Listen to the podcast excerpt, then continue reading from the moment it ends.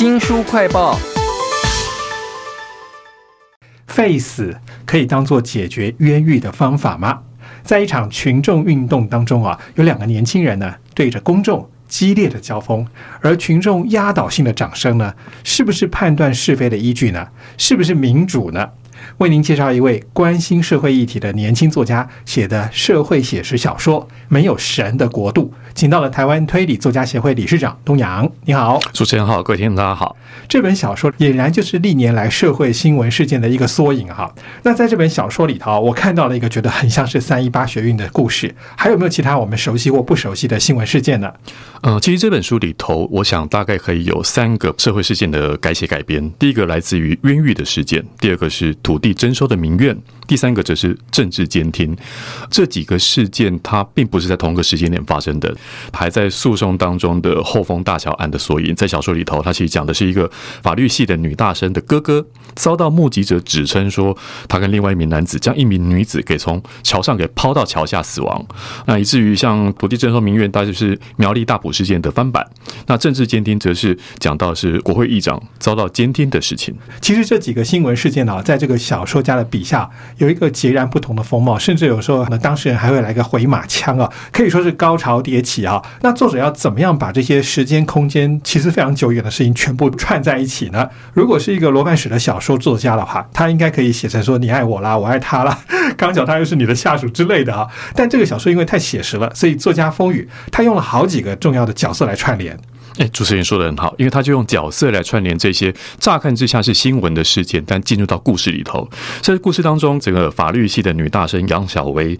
她是要帮混帮派的哥哥，所以呢，她就接受了同校的社团，一个叫野风社的社团的协助，声援平反。但毕竟是一个学生社团，所以里面呢，后来加入了一个新血，是一个研究所的新生叫吕俊生。他过去就曾经在阻挡土地开发案、哦、他用肉身去阻挡那个怪手而一战成名。所以加入野风社之后呢，其实参与了还有一个新的委托案进来。这委托案呢是陈师在巷弄的一个杂货店老板，他看起来是被酒瓶砸伤砸死，那是谁怀有这样的一个动机，还是他就是一场意外呢？野风社接受这样委托的时候，还有另外一个人力进来，人权律师曾义轩。所以这三个角色去串起了刚刚前头所提到的社会新闻事件，以至于让这个小说在虚构面有了不同的形象跟生命。而且在这本没有神的国度里头，这几个角色俊男美女很多，所以他们其实是有谈恋爱的问题的、嗯、但是因为他们其实有不同的社会运动弄的路线，所以他们的攻防也成了一个很有趣的小说发展的焦点啊。那我想先拉回到这个小说的男主角，你刚刚讲到这个吕俊生啊，嗯，他能够在新闻镜头面前用肉身挡住怪手，声名大噪，他应该有很多那种社会运动的操作的手段可以当我们范本吧？嗯，其实现在大家都还蛮善用网络工具的，包括用到 YouTube 的影片啦，用到社群媒体的一个散布能力啦，以及其实他们这个社团利用组织化的运作，会进行到公关。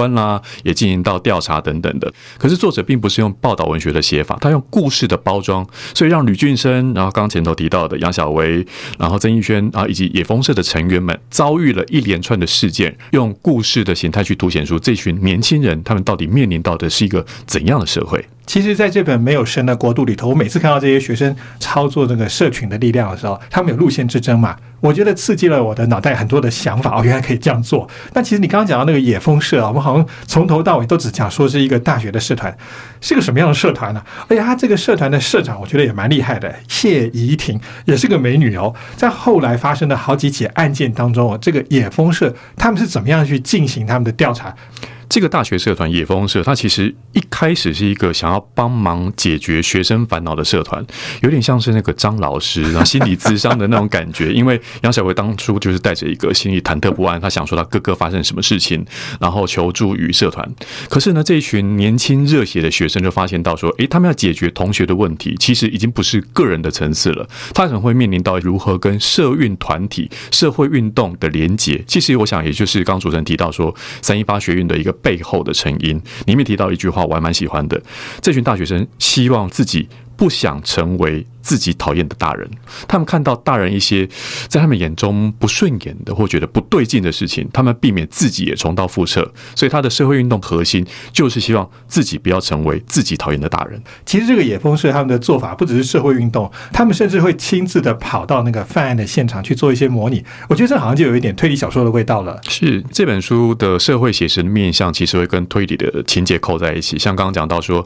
那个杂货店老板的死到底是怎么回事，在路线之争上这一派人觉得说那其实就有一些官商勾结啦、黑道把持的问题啦，因为它跟土地开发案有关。可是呢，到底这个老板怎么死的，他背后必然还是有一个真相真凶，所以他把它挖掘出来。我觉得这一点就是主持人刚刚提到的有推理的那个面向在。是在那个后丰大桥的坠桥案，嗯，其实他们就真的跑到现场去看桥上的人说话哦，他们根本听不清楚，是，这就是一个很有用的法律的证据攻防的一个依据啊。嗯，没错，他们就不是那种只是纸上文书，他们会去到现场的模拟，然后去挖掘到事件的盲点等等的，从推理小说原本故事进入到现实的一个桥梁。是，其实在这本《没有生的国度》里头，这几个学生他们每一个人的路线都不太一样，对，所以他们在争辩的时候，我常常觉得哦，备受刺激跟启发哈。其中我在一开始提到那个 Face 的辩论呢，人权律师曾义轩啊，他跟另外一个学生叫程少远。那再加上那个现场的观众掌声一面倒，这些路线之争非常的精彩。其实刚刚主持人所提到的 Face 跟冤狱的路线之争，我觉得就是一个很经典的在这本书当中，因为讲到 Face 联盟他所做的事情，他跟冤狱的案件的连结性到多高，因为有人要被判死刑了，可是他是冤狱的受害者，所以我们应该将这两者给绑在一起。可是对于陈少元来讲，就是跟曾一轩对立的另外一个声音来说，他觉得这两者应该是要分开的。作者并没有刻意的要去偏袒哪一方，而是把那样的一个原始在三一八学院当中我们看到的这样的一个争论，我想这个思辨的过程是一个社会在进步的过程，所以这样的一个过程当中，我们看到说像刚刚提到的说里头会有一些学运的延续，包括像大埔的张耀房的案子啦，然后国会议长监听的案子等等的，都变成了一个思辨的主题。嗯，其实除了思辨之外，他们的权力之争啊，会让我觉得说，哇，原来民主是这样，可以说是不民主吧。例如说，那些群众的掌声真的可以代表是所有人的意见吗？或者是学运的领袖可不可以关起门来私下做一些决定呢？就在那场学运当中，其实你看到几个比较突出的领袖人物，可是这些领袖人物能代表所有的群众吗？也就是说，它里面的路线之争可能有一个，它到底是一个统一路线，还是要包容所有的声音？但那些显然有它不成熟的以及需要补足的地方，它能够成为一个路线的主轴吗？以及包括有一些政治势力的参与，在野党啊、执政党啊，然后有一些人可能想要借此而出名、想要红等等的，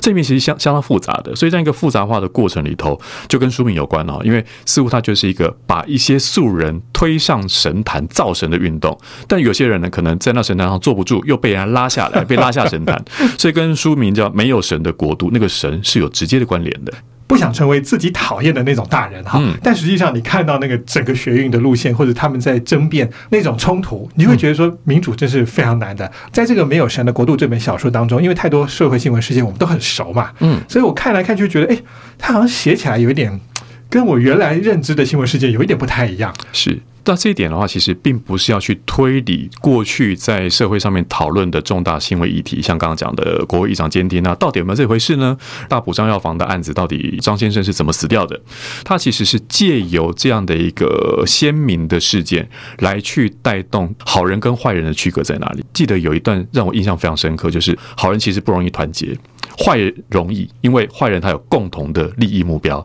但好人可能各有不同的想法跟认为世界应该和平运作的方式是如何。所以这一点的话，我想呃，在书封上面的一段话或许也代表这个意义。他说，这世界并不需要一个英雄或是一个神，需要的是更多的好人。嗯，我突然联想到的是韩国电影《寄生上流》里头讲到说，如果我有钱我也可以善良。嗯嗯，所以其实你想要做一个你理想中的人啊，也不是那么容易的啊。是， 那, 那最后这个书名我想也可以再解释一下吧。《没有神的国度》这个作者他态度是什么呢？